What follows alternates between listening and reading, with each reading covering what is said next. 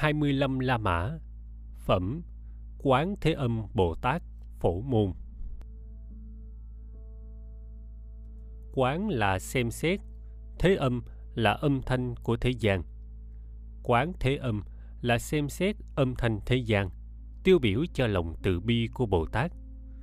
Ngài lắng nghe tiếng kêu than của chúng sanh, khởi lòng thương xót đến cứu độ cho hết khổ. Phổ môn là cái cửa thông suốt khắp tất cả. Bồ Tát Quán Thế Âm tu hành từ bi hay lắng nghe tiếng kêu than của chúng sanh mà hiện thân để hóa độ. Phương tiện hóa độ của Ngài là cửa pháp thông suốt khắp tất cả. Ai ai cũng có thể vào tu, không giới hạn. Mục đích của phẩm này là phá tưởng ấm vào ngũ địa và lục địa Bồ Tát. Chánh văn 1. Lúc bấy giờ, Ngài Vô Tận Ý Bồ Tát liền từ chỗ ngồi đứng dậy, trịch áo, bày vai hữu, chắp tay hướng Phật mà bạch rằng: Thế Tôn, Ngài Quán Thế Âm Bồ Tát do nhân duyên gì mà tên là Quán Thế Âm? Phật bảo Ngài Vô Tận Ý Bồ Tát: Thiện nam tử, nếu có vô lượng trăm nghìn muôn ức chúng sanh chịu các khổ não, nghe Quán Thế Âm Bồ Tát này, một lòng xưng danh. Quán Thế Âm Bồ Tát tức thời xem xét tiếng tâm kia, đều được giải thoát. Nếu có người trì danh hiệu Quán Thế Âm Bồ Tát này, dầu vào trong lửa lớn, lửa chẳng cháy được, vì do sức oai thần của Bồ Tát này vậy. Nếu bị nước lớn làm trôi, xưng danh hiệu Bồ Tát này liền được chỗ cạn.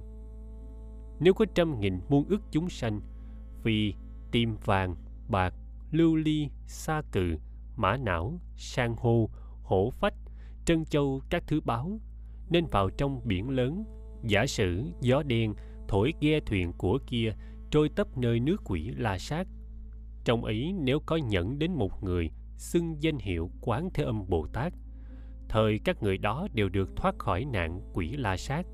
Do nhân duyên đó mà tên là Quán Thế Âm. Giảng.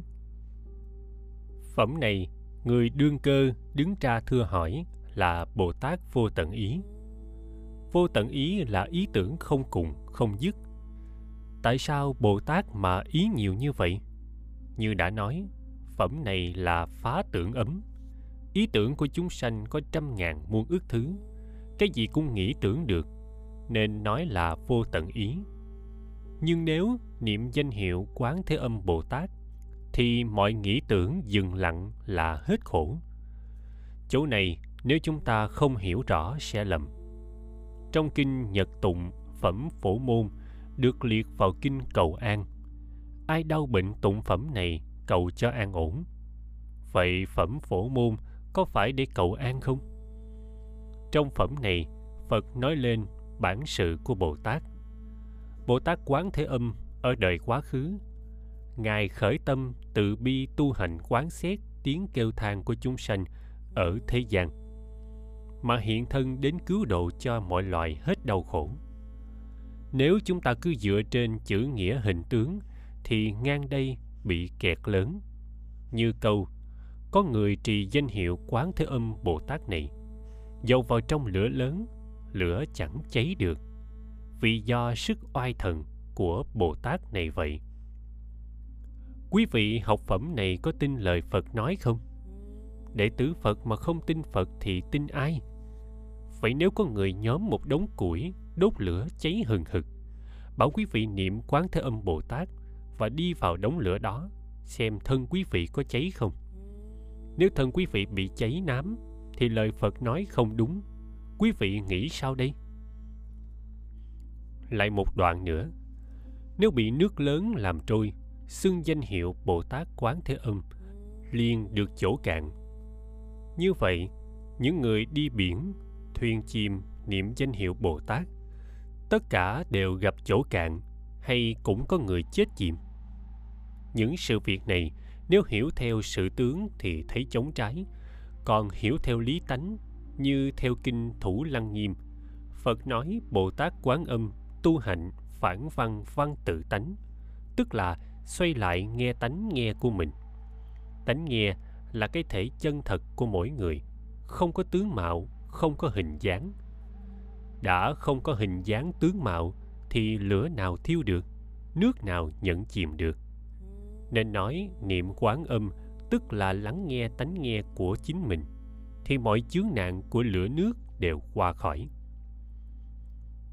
Lại một đoạn nữa, có 100.000 muôn ức chúng sanh vì tìm vàng bạc, lưu ly vào biển lớn. Giả sử gió đen thổi ghe thuyền họ trôi tấp nơi nước Quỷ La Sát. Nếu có một người trong đó xưng danh hiệu Quán Thế Âm Bồ Tát, thời các người đó đều thoát khỏi nạn Quỷ La Sát. Chuyện này phải hiểu như thế nào? Xưa có một vị tướng công tới hỏi đạo một thiền sư. Ông nêu câu chuyện trên và hỏi rằng: thế nào là hắc phong? Thiền sư bình tĩnh nói rằng: ông là một vị tướng công mà đi hỏi vớ vẩn như vậy sao? Vị tướng công nghe chê mình nên nổi tức, mặt đỏ gay.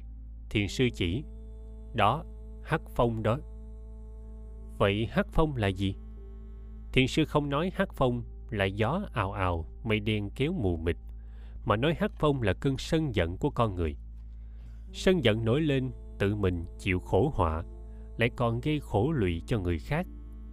Thí dụ, ông A vô cớ kêu tên ông B chửi. Ông B nổi sân, xông tới đánh đập ông A. Ông A bị đánh đau, liền đánh lại ông B. Đó là ông B bị hắc phong thổi phiêu bạt tới cõi nước La Sát, bị Quỷ La Sát hại rồi. Nếu ông B vừa nổi sân, biết mình đang sân, liền niệm danh hiệu Quán Thế Âm Bồ Tát, cơn sân giận lắng dịu lần rồi hết, đâu có đánh ông A và bị ông A đánh lại. Như vậy không phải Bồ Tát Quán Âm cứu ông B thoát nạn Quỷ La Sát là gì. Hiểu như thế mới thực tế. Chứ trong lục địa cũng như hải đảo ngoài biển khơi, đảo nào ở đâu, có người ở hay không có người ở, có quỷ hay không có quỷ, mọi người đều biết hết. Vậy nước La Sát nằm ở vị trí nào trên quả địa cầu này? Như vậy, hắc phong và nước Quỷ La Sát biểu trưng cho lòng sân giận của con người dấy khởi, rồi con người theo đó mà tạo nghiệp ác, thọ quả báo khổ đau. Còn Quán Thế Âm Bồ Tát là biểu trưng lòng từ bi. Lòng từ bi khởi lên thì sân giận tiêu tan. Nên nói bị hắc phong thổi phiêu bạt đến cõi nước La Sát, niệm danh hiệu Quán Thế Âm thì không bị hại là vậy. Chánh văn 2. Nếu lại có người sắp sẽ bị hại, xưng danh hiệu Quán Thế Âm Bồ Tát, thời dao gậy của người cầm liền gãy từng khúc, người ấy được thoát khỏi. Nếu quỷ Dạ Xoa cùng La Sát đầy trong cõi Tam Thiên Đại Thiên muốn đến hại người, nghe người xưng danh hiệu Quán Thế Âm Bồ Tát, thời các quỷ dữ đó còn không có thể dùng mắt dữ mà nhìn người, huống lại làm hại được. Dầu lại có người hoặc có tội hoặc không tội, gông cùm xiềng xích trói buộc nơi thân, xưng danh hiệu Quán Thế Âm Bồ Tát, thảy đều đứt trả, liền được thoát khỏi. Nếu kẻ oán tặc đầy trong cõi Tam Thiên Đại Thiên, có một vị thương chủ dắt các người buôn đem theo nhiều của báu, trải qua nơi đường hiểm trở, trong đó có một người xướng rằng: các thiện nam tử chớ nên sợ sệt, các ông nên phải một lòng xưng danh hiệu Quán Thế Âm Bồ Tát. Vị Bồ Tát đó hay đem pháp vô úy thí cho chúng sanh, các ông nên xưng danh hiệu, thời sẽ được thoát khỏi oán tặc này. Các người buôn nghe rồi đều lên tiếng xưng rằng: Nam Mô Quán Thế Âm Bồ Tát. Vì xưng danh hiệu Bồ Tát nên liền được thoát khỏi. Vô tận ý, Quán Thế Âm Bồ Tát sức oai thần cao lớn như thế. Giảng. Đoạn này nói người bị nạn niệm danh hiệu Quán Thế Âm sẽ được thoát nạn, như người sắp bị hại bằng dao gậy, niệm Quán Thế Âm Bồ Tát, thời dao gậy gãy ra từng khúc. Nếu người bị vô số quỷ La Sát đến hại, niệm Quán Thế Âm Bồ Tát, thời quỷ không dám dùng mắt để nhìn, huống là hại, hoặc người bị xiềng xích trói thân, niệm Quán Thế Âm Bồ Tát, xiềng xích liền đứt trả. Hoặc những người đi buôn gặp oán tặc, niệm Bồ Tát Quán Thế Âm sẽ được Bồ Tát ban cho pháp vô úy, thoát khỏi oán tặc. Đó là công hiệu của người niệm Bồ Tát Quán Thế Âm. Đây nói Bồ Tát Quán Thế Âm hay bố thí pháp vô úy. Vô úy là không sợ. Phần nhiều, mọi khổ đau đều phát nguồn từ lòng sợ hãi, sợ đói, sợ khát, sợ bệnh, sợ chết. Lúc sợ thì bồn chồn, lo âu, kinh hãi, ăn ngủ không được. Khổ não hiện ra ngay lúc sợ. Sợ là do tưởng mới có, nên người bất thần đạn lạc bay tới trúng thì không sợ. Nhưng có người chĩa họng súng trước mình thì sợ rung lên.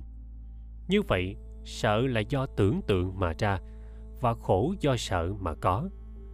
Tưởng tượng nhiều là sợ nhiều, sợ nhiều là khổ nhiều. Bồ Tát Quán Thế Âm cứu khổ là làm cho chúng sanh hết sợ, gọi là thí pháp vô úy. Thí dụ, chúng ta mộng thấy ma nhát, chúng ta sợ hãi. Lúc đó liền nhớ niệm danh hiệu Quán Thế Âm thì ma biến mất. Do chúng ta có tưởng điên đảo nên phóng hiện ra ma quái rồi sợ. Khi sợ, chợt tỉnh, niệm Quán Thế Âm thì những niệm điên đảo tiêu tan, hết sợ hãi nên an ổn. Đó là Bồ Tát Quán Thế Âm thí pháp vô úy. Cao hơn một bậc, niệm danh hiệu Quán Thế Âm là trở về tri kiến Phật, là cái thể không hình tướng. Không có hình tướng, làm sao hại được mà sợ. Do đó mọi hiểm nguy đều hóa giải. Chánh văn 3. Nếu có chúng sanh nào nhiều lòng dâm dục, thường cung kính niệm Quán Thế Âm Bồ Tát, liền được ly dục. Nếu người nhiều giận hờn, thường cung kính niệm Quán Thế Âm Bồ Tát, liền được lìa lòng giận. Nếu người nhiều ngu si, thường cung kính niệm Quán Thế Âm Bồ Tát, liền được lìa ngu si. Vô tận ý, Quán Thế Âm Bồ Tát có những sức oai thần lớn, nhiều lợi ích như thế, cho nên chúng sanh thường phải một lòng tưởng nhớ. Nếu có người nữ, giả sử muốn cầu con trai, lễ lạy cúng dường Quán Thế Âm Bồ Tát, liền sanh con trai phước đức trí tuệ. Giả sử muốn cầu con gái, bèn sanh con gái có tướng xinh đẹp, vì trước đã trồng cội phước đức, mọi người đều kính mến. Vô tận ý, Quán Thế Âm Bồ Tát có sức thần như thế. Giảng. Chúng ta thấy, nếu chúng sanh nào khởi niệm tham dục, liên niệm danh hiệu Quán Thế Âm, thì tham dục lặn xuống không còn. Nếu nổi giận, niệm Quán Thế Âm, cơn giận lần lần lắng dịu và hết. Nếu ngu si nghĩ tưởng điên đảo, niệm danh hiệu Quán Thế Âm, tâm an định, tỉnh sáng, lìa được ngu si. Sở dĩ được như vậy là do biết xoay lại sống với tri kiến Phật thanh tịnh sáng suốt, nên lìa được tham, sân, si. Sau đây, nói người nữ muốn sanh con trai, con gái, cúng dường, lễ lạy Bồ Tát Quán Thế Âm thì được thành tựu như ý muốn. Điều này lâu nay chúng ta hiểu trên chữ nghĩa nên bị kẹt, nhất là tu sĩ phái nữ, thấy các nữ Phật tử mang thai, hay khuyên các cô niệm Bồ Tát Quán Thế Âm. Có một nữ Phật tử ở gần chùa tín ngưỡng rất sâu đậm. Cô có thai, ngỏ ý mong được sanh con trai, nên cô ni ở chùa dạy cho cô Phật tử niệm danh hiệu Bồ Tát Quán Thế Âm để được sanh con trai. Cô Phật tử nghe lời niệm rất chí thành, nhưng tới ngày sanh thì sanh con gái. Cô Phật tử đi kiện, cô ni không biết giải quyết thế nào, cứ lánh mặt hoài. Thật là cái họa của người không hiểu lý kinh. Ở đây Phật nói muốn cầu con trai được con trai, cầu con gái được con gái, là nói lên công đức không thể nghĩ bàn của người niệm Bồ Tát Quán Thế Âm. Do công đức thù thắng không thể nghĩ bàn, nên mọi việc được như ý, không trái không nghịch. Nếu nói xa hơn, niệm Bồ Tát Quán Thế Âm là xoay lại với tánh nghe của mình, tức là trở về với tri kiến Phật, thì mọi sự việc đều được như ý. tri kiến Phật, còn gọi là Châu Như Ý. Chánh văn 4. Nếu có chúng sanh cung kính lễ lạy Quán Thế Âm Bồ Tát, thời phước đức chẳng luống mất. Cho nên chúng sanh đều phải thọ trì danh hiệu Quán Thế Âm Bồ Tát. Vô tận ý, nếu có người thọ trì danh tự của 62 ức Hằng Hà Sa Bồ Tát, lại trọn đời cúng dường, độ ăn uống, y phục, giường nằm, thuốc thang. Ý ông nghĩ sao? Công đức của người thiện nam tử, thiện nữ nhân đó có nhiều chăng? Vô tận ý thừa: Bạch Thế Tôn, rất nhiều. Phật nói, nếu lại có người thọ trì danh hiệu Quán Thế Âm Bồ Tát, nhẫn đến một thời lễ lạy cúng dường, thời phước của hai người đó bằng nhau không khác, trong trăm nghìn muôn ức kiếp không thể cùng tận. Vô tận ý, thọ trì danh hiệu Quán Thế Âm Bồ Tát được vô lượng vô biên phước đức, lợi ích như thế. Giảng Phật so sánh công đức người niệm danh hiệu Bồ Tát Quán Thế Âm với người niệm và cúng dường vô số Bồ Tát khác, thì công đức hai người ngang nhau và nhiều vô tận. Tại sao thế? Vì niệm vô số danh hiệu của Bồ Tát khác, cốt là trở về với tri kiến Phật. Còn niệm một danh hiệu Bồ Tát Quán Thế Âm cũng trở về với tri kiến Phật. Như vậy, đứng trên danh từ thì có sai khác, nhưng đứng trên lý tánh thì niệm một danh hiệu Bồ Tát Quán Thế Âm hay niệm vô số danh hiệu Bồ Tát khác đều bình đẳng không sai biệt. Vì niệm là nhớ sống với tri kiến Phật, chứ không phải niệm suông ngoài miệng để rồi chấp câu, chấp lời. Chánh văn 5. Ngài Vô Tận Ý Bồ Tát bạch Phật rằng: Thế Tôn, Quán Thế Âm Bồ Tát dạo đi trong cõi Ta Bà như thế nào? Nói pháp cho chúng sanh như thế nào? Sức phương tiện việc đó như thế nào? Phật bảo Vô Tận Ý Bồ Tát: Thiện nam tử, nếu có chúng sanh trong quốc độ nào đáng dùng thân Phật được độ thoát, thời Quán Thế Âm Bồ Tát liền hiện thân Phật mà vì đó nói pháp.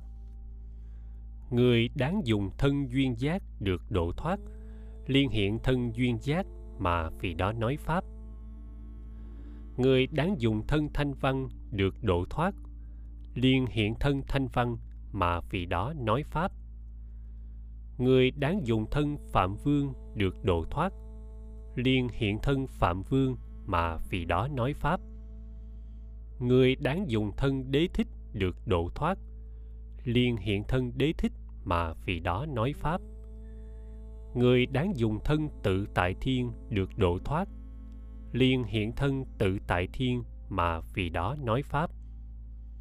Người đáng dùng thân Đại Tự Tại Thiên được độ thoát, liền hiện thân Đại Tự Tại Thiên mà vì đó nói pháp. Người đáng dùng thân Thiên Đại Tướng Quân được độ thoát, liền hiện thân Thiên Đại Tướng Quân mà vì đó nói pháp.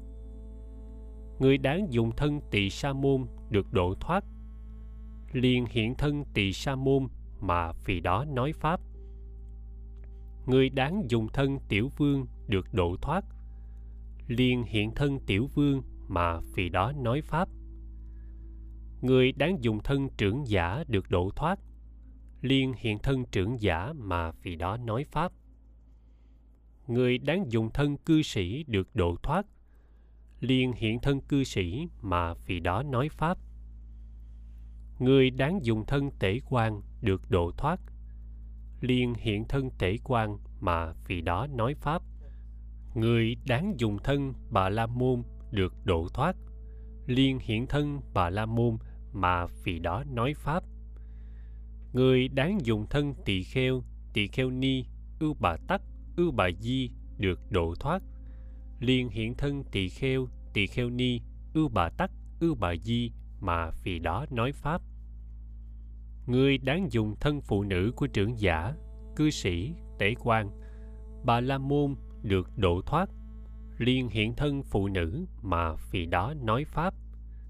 Người đáng dùng thân đồng nam, đồng nữ được độ thoát, liền hiện thân đồng nam, đồng nữ mà vì đó nói pháp. Người đáng dùng thân trời, trồng, dạ xoa, can thác bà, atula, ca lầu la, khẩn na la, ma hậu la già, nhân cùng phi nhân được độ thoát, liền đều hiện ra mà vì đó nói pháp. Người đáng dùng thân chấp kim cang thần được độ thoát, liền hiện chấp kim cang thần mà vì đó nói pháp. Vô tận ý, Quán Thế Âm Bồ Tát đó thành tựu công đức như thế, dùng các thân hình dạo đi trong các cõi nước để độ thoát chúng sanh. Cho nên các ông phải một lòng cúng dường Quán Thế Âm Bồ Tát. Quán Thế Âm Bồ Tát đó ở trong chỗ nạn gấp, sợ sệt hay ban sự vô úy, cho nên cõi ta bà này đều gọi ngài là vị thí vô úy. Giảng. Đây nói về ứng thân của Bồ Tát. Khi Bồ Tát phá được sắc ấm, thọ ấm, tưởng ấm, thì có được cái dụng ứng hóa thân để độ sanh không thể nghĩ bàn.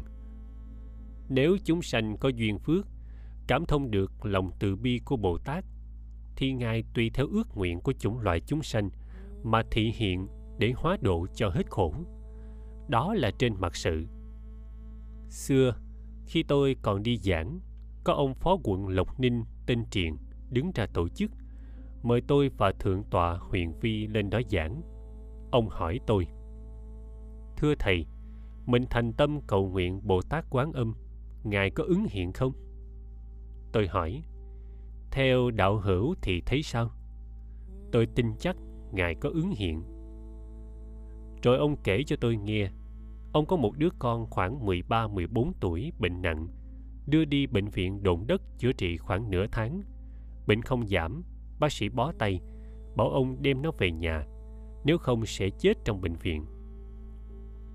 Ông chở về nhà, tuyệt vọng, không biết phải chạy chữa như thế nào, chỉ thành tâm cầu nguyện Bồ Tát Quán Thế Âm.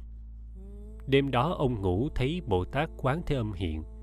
Ngài đứng trên hoa sen trước mặt ông, bảo: "Ngươi nên sai người đi về hướng Bắc trước thầy thuốc về trị, con ngươi sẽ lành bệnh." Khi thức giấc, ông nhớ rõ ràng hình dáng Bồ Tát Quán Thế Âm ứng hiện. Sáng ra mọi người đi về hướng Bắc tìm gặp thầy thuốc, mời về nhà xem mạch hốt thuốc. Còn ông uống chỉ có 3 tháng là hết bệnh. Từ đó ông lập bàn thờ Bồ Tát Quán Thế Âm, tin Tam Bảo và trước chúng tôi giảng đạo. Trên sự tướng chúng ta thấy có thành tâm cầu nguyện thì có cảm ứng. Song cảm ứng còn tùy duyên phước của mỗi người, chứ không phải ai ai cũng như vậy. Cũng như mặt trăng trên không, chỉ hiện bóng khi trời trong và chỗ có nước. Nếu trời nhiều mây, không nước, thì mặt trăng không hiện. Chẳng phải Bồ Tát đến với người này mà không đến với người kia.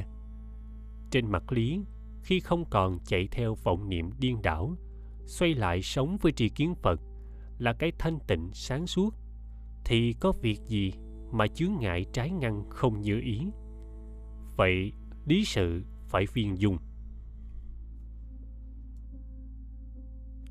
Chánh phần 6. Vô tận ý Bồ Tát bạch Phật: "Thế Tôn, con nay phải cúng dường Quán Thế Âm Bồ Tát." Liền mở chuỗi ngọc bằng các châu báu nơi cổ giá trị 100.000 lượng vàng, đem trao cho ngài Quán Thế Âm mà nói rằng: "Xin ngài nhận chuỗi trân bảo pháp thí này." Khi ấy, Quán Thế Âm Bồ Tát chẳng chịu nhận chuỗi. Ngài Vô Tận Ý lại thưa cùng Quán Thế Âm Bồ Tát rằng: "Xin ngài vì thương chúng tôi mà nhận chuỗi ngọc này." Bấy giờ, Phật bảo Quán Thế Âm Bồ Tát: "Ông nên thương Vô Tận Ý Bồ Tát này và hàng tứ chúng cùng trời, trồng, dạ xoa, can thác bà, atula, ca lầu la, khẩn na la, ma hậu la dạ, nhân, phi nhân, vân vân mà nhận chuỗi ngọc đó." Tức thời, Quán Thế Âm Bồ Tát thương hàng tứ chúng và trời, trồng, nhân và phi nhân, vân vân mà nhận chuỗi ngọc đó chia làm hai phần. Một phần dâng Đức Thích Ca Mâu Ni Phật, một phần dâng tháp của Phật Đà Bảo. Vô tận ý, Quán Thế Âm Bồ Tát có sức thần tự tại như thế, dạo đi nơi cõi Ta Bà. Lúc đó Ngài Vô Tận Ý Bồ Tát nói kệ hỏi Phật rằng: 7. Thế Tôn đủ tướng tốt, con nay lại hỏi kia, Phật tử nhân duyên gì, tên là Quán Thế Âm, đấng đầy đủ tướng tốt?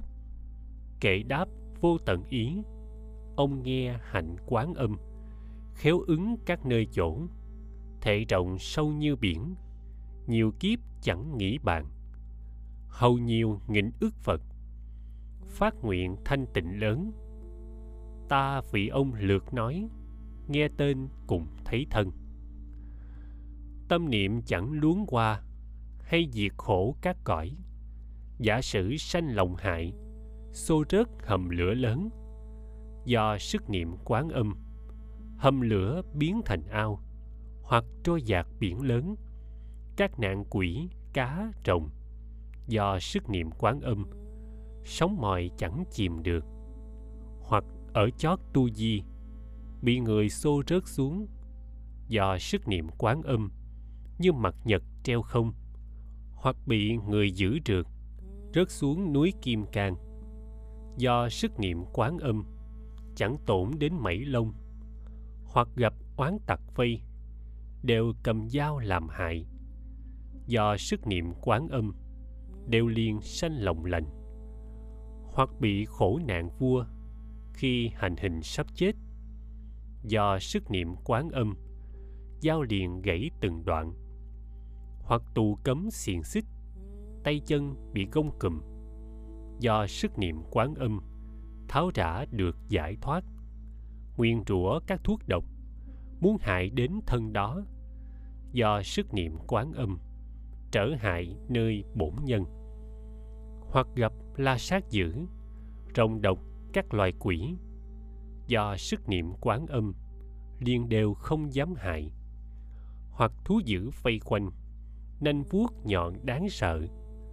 Do sức niệm Quán Âm, vội vàng bỏ chạy thẳng. Rắn độc cùng bò cạp, hơi độc khói lửa đốt. Do sức niệm Quán Âm, theo tiếng tự bỏ đi. Mây sấm nổ sét đánh, tuôn giá xối mưa lớn. Do sức niệm Quán Âm, liền được tiêu tan cả. Chúng sanh bị khổn ách, vô lượng khổ bức thân. Quán Âm sức trí diệu, hay cứu khổ thế gian, đầy đủ sức thần thông, trọng tu trí phương tiện. Các cõi nước mười phương, không cõi nào chẳng hiện. Các loài trong đường dữ, địa ngục, quỷ, súc sanh, sanh già, bệnh, chết khổ, lần đều khiến dứt hết. Chân quán, thanh tịnh quán, trí tuệ quán rộng lớn, bi quán và từ quán, thương nguyện thường chiêm ngưỡng. Sáng thanh tịnh không nhơ, tuệ Phật phá các tối, hay tiêu tai khói lửa, khắp soi sáng thế gian. Lòng bi răng như sấm, ý từ diệu đường mây, xối mưa pháp cam lộ, dứt trừ lửa phiền não, cải kiện qua chỗ quan. Trong quân trận sợ sệt, do sức niệm Quán Âm, cừu oán đều lui tan. Diệu âm Quán Thế Âm, Phạm Âm Hải Triều Âm, tiếng hơn thế gian kia, cho nên thường phải niệm. Niệm niệm chớ sanh nghi, Quán Âm bậc tịnh thánh, nơi khổ não nạn chết, hay vì làm nương cậy, đủ tất cả công đức, mắc lành trong chúng sanh, biển phước lớn không lường, cho nên phải đảnh lễ. Giảng: khi Bồ Tát Vô Tận Ý biết được công hạnh của Bồ Tát Quán Thế Âm, Ngài liền phát tâm cúng dường chuỗi ngọc. Bồ Tát Quán Thế Âm không nhận. Phật bảo Ngài nên vì tứ chúng mà nhận chuỗi ngọc. Ngài vâng lời Phật nhận chuỗi ngọc chia hai, một phần cúng dường Phật Thích Ca, một phần cúng dường Phật Đa Bảo. Qua hình ảnh này khiến chúng ta nghi vấn. Các Bồ Tát thì thân hình mập mạp to lớn, trang sức bằng ngọc ngà châu báu. Trong khi đó những vị A-la-hán thì thân hình khô gầy, đồng thời là đệ tử Phật, học tu theo Pháp Phật. Tại sao người thì trang nghiêm đẹp đẽ, người thì khổ hạnh ốm gầy? Như chúng ta đã biết, Bồ Tát thì tu theo hạnh tự lợi, lợi tha, nên phải vui vẻ cởi mở để cho chúng sanh dễ dàng kết duyên. Các ngài do hạnh lợi tha nên có muôn đức trang nghiêm, vì vậy mà thân đẹp đẽ. Còn các vị A-la-hán với hạnh nguyện tu cốt cho hết phiền não để được giải thoát cho mình, nên có dáng khắc khổ đâm chiêu, thiếu phần lợi tha nên chưa đủ muôn hạnh để trang nghiêm thân cho tươi đẹp. Bồ Tát Quán Thế Âm với hạnh từ bi ban cho chúng sanh mọi điều lợi ích, chứ không nhận của người, vì nhận là vị kỷ chứ không phải vị tha. Lúc đầu, Ngài không nhận chuỗi an lạc của Bồ Tát Vô Tận Ý. Sau Ngài nhận là vì lòng từ bi, chứ không phải do lòng ích kỷ. Khi nhận xong, lại cúng dường cho Phật Thích Ca và Phật Đa Bảo. Việc làm này của Bồ Tát Quán Thế Âm cho thấy, Bồ Tát làm mọi công tác Phật sự đều hướng về Phật mà làm, và được thành quả cũng hướng về Phật mà dâng, chứ không phải vì tư kỷ mà làm.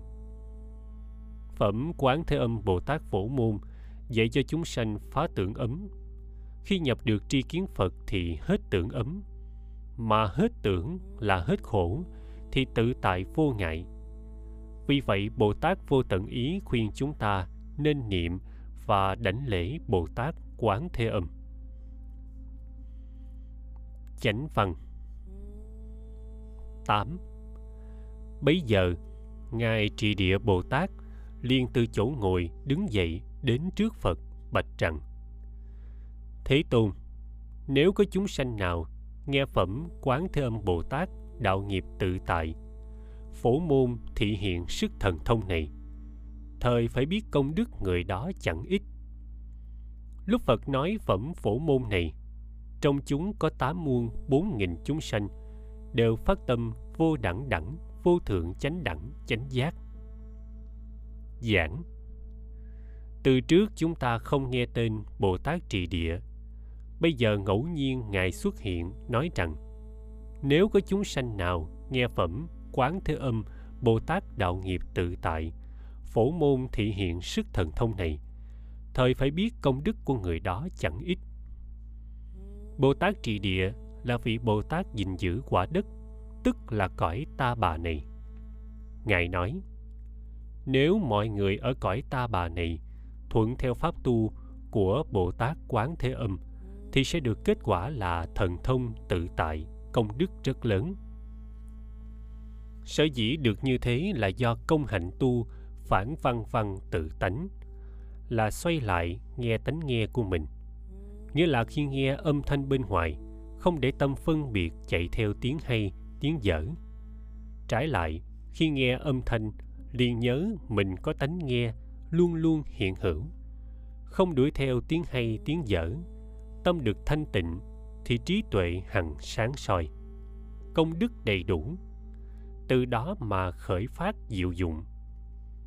Đây là pháp tu chung ở cõi Ta Bà này, nên nói là Phổ Môn.